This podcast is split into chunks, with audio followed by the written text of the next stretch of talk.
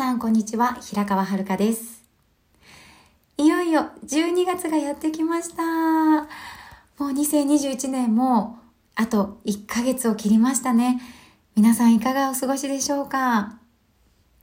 私はですね昨日嬉しいことがあったんです。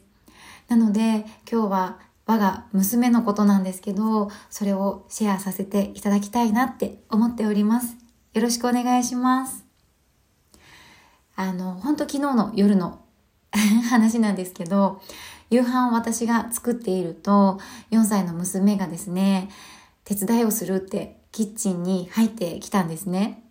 で、これはよく、あの、ある光景なんですね、我が家では。で、あの、最近常によあの、お手伝いしたいっっていう言葉にプラス、何をじゃあしてくれる？って聞いたら、お野菜切りたいって、あの、口にするようになっていたんですよね。で、彼女は野菜が嫌いで苦手意識が強いんですよ。なのになんで、じゃあお手伝いするのにお野菜を切りたいって、お野菜を特定してるのかなって、ちょっと不思議に感じていたんですね。で、あの、実際に保育園に通っていて、給食をいただいてるんですけど、そこでは先生からは全部きれいに食べましょうねって教育させて、していただいていると思うんです。だから毎日帰ってきたら今日あの給食苦手だったとか美味しくなかったとかこう報告してくれるんですね。それぐらい苦手でほぼお家では口にしないような彼女なんです。で、あの、だけど保育園では先生に言われたように、食べな、食べましょうねって言われた通りに頑張って彼女も苦手と向き合いながら、あの、食べてるんだろうなっていう姿は目に浮かんできます。で、普段家で食べない彼女が、なんかこう、野菜を切りたいって言ってきた感覚が昨日はなんでかなって考える時間があったんですよね。で、なぜかっていうと、あまりにも、こう、積極的にぐいぐいキッチンに入ってきて、私の、こう、言葉を挟む間もなく、あの、子供用のナイフを取り出して、野菜を切り始めたから、あの、もう本当に彼女のペースに 奪われたというかそんな感覚だったんですよね。で、うーん、なんか、何を感じているのかなって思ったんですけど、こう、野菜をじゃあそうやって自発的に切ってお手伝いしてくれるんだったら、これお味噌汁にするから今日一緒に食べてみようよって一言伝えたんですね。で、私自身も子供の時は野菜をね、好きだってあの純粋に思っていなかった時期もあったから、それも伝えたんです。で、それを言うとすんなりじゃあ食べてみるって、うんって返答をくれたんですね。で、この野菜とかに関しては、これは私の主観になってくるんですけれども、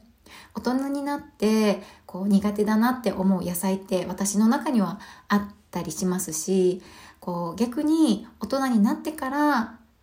食べれるものとか好きだなって思うお野菜とかも増えてきたので、子供とかでも今は食べれないものがあってもいいんじゃないかなって思っています。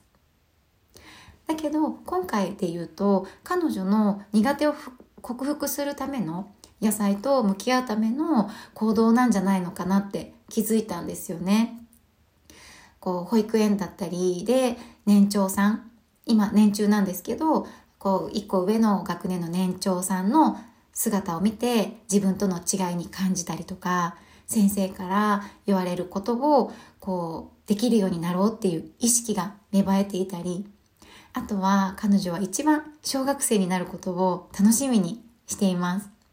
そう考えた時に、あ、いろいろできるようになりたいってきっと彼女の中で思うようになった一つが野菜を食べることだったんじゃないのかなって感じました。そうやって自覚が芽生えてきてるんだって思うとすごく嬉しくなったんですよね。だから私も彼女の自発的行動をしっかり後押ししようって思いました。で、なんで私がそこに気づいたんだろうって考えてみたんですよね。そうした時に、この1年、私とことん苦手に向き合って克服をしてきました。で、どんな苦手があったかっていうと、まずは一番これ驚かれるんですけれども、自分から発言することが苦手でした。もう自分の意見を言わない方がいいとか、反対されるだろうとか、とにかく自分の気持ちとかを抑えて周りと合わせるっていうことをずっとしてきていたからこそ、自分から発言っていうのは、あの、やらないっていう選択をし続けてきた私からすると発言していくことはすごく大きな課題であって苦手って感じていました。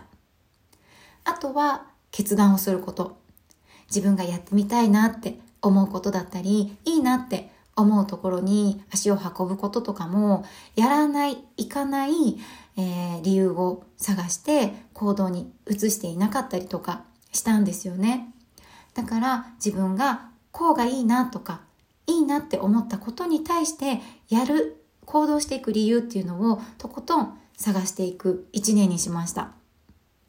あとは自分にない知識、これを得て、要は勉強していくこと。この勉強に苦手意識が強くあったんですけれども、そこをこう、過去の学生時代の私は苦手とか勉強できないんですってこう思い込んでいた私がいたからこそそこをあの抜け切るにはすごく時間もかかりましたしもうこう痛いって感じる成長痛のようなものを感じる時期っていうのがありました。そして何か一つのことを継続することっていうのも私の中で苦手意識にあったんですけど三日坊主で終わってしまわず自分にやるって決めたことを細く長く続けるということをしてきました。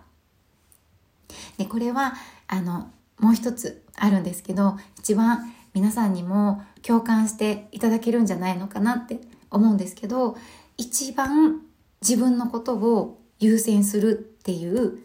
選択これがめちゃくちゃ苦手でした。やっぱりこう誰かを優先させるとか特に子育てしていらっしゃる方だったらそうなんじゃないのかなって思うんですけど子供のイベントとか行事とかに優先させるあまりに自分のやりたいことっていうのを後回しになってしまったりとかそれがいけないわけじゃないんですけどやっぱり自分のやりたいことってこう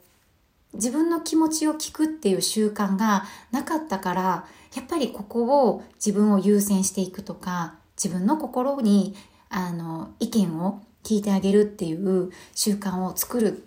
その時間を持つっていうことは、とても、こう、難しく感じていました。それぐらい苦手だったんです。なんですけど、今お伝えさせていただいた苦手意識っていうのを、は全て私の今までの人生で逃げてきた部分だったんですよね。だけどやっぱり私はそこから変わりたいって強く思っていたしだがしようってもうその自分であの変わっていく自分でいようって思うためには現状を打破する必要があったなって感じています。で正直苦手なことを避けても生きていけれるんですけど、だけど、やっぱりその苦手を克服した先に、あ、こうやって昨日のあのキッチンでの出来事につながるんだなって感じたのは、相手に対して苦手を克服しようとする姿勢だったりとか、その瞬間のこう気持ちっていうのがわかるような自分がいたんですよね。だからこれがこうその自分と向き合ってきたこの苦手意識苦手を克服してきたあの瞬間瞬間がこうやってこう形として目に見える瞬間で子供の姿を後押ししてあげようってその姿勢私も後押しできるようなこう運びにできる、できたのは、なんかこう自分の中で大きな気づきであり、成長の一つだなって、あの、感じました。で、実際に成長する目を伸ばす存在でありたいって思うお母さんは多いですし、私もそうです。で、それは誰でもコーチングによって得ることができます。クライアントの方も、まずは自分自身が向き合うことで子供に返す対する声かけが変わったり、あとは態度に変化が出て気持ちが楽になっていらっしゃいます。これは特定な人だけではなくて、コーチングによって自分の可能性だったり、お子さんの気持ちの、お子さんの可能性を広げることができるんです。もしこれを最後まで聞いてくださっている方の中に現状を変えたいとか、あとは子育てのことで何か抱えていらっしゃる方がいらっしゃいましたら、オンラインでの無料コーチングを行っておりますので、今すぐお申し込みください。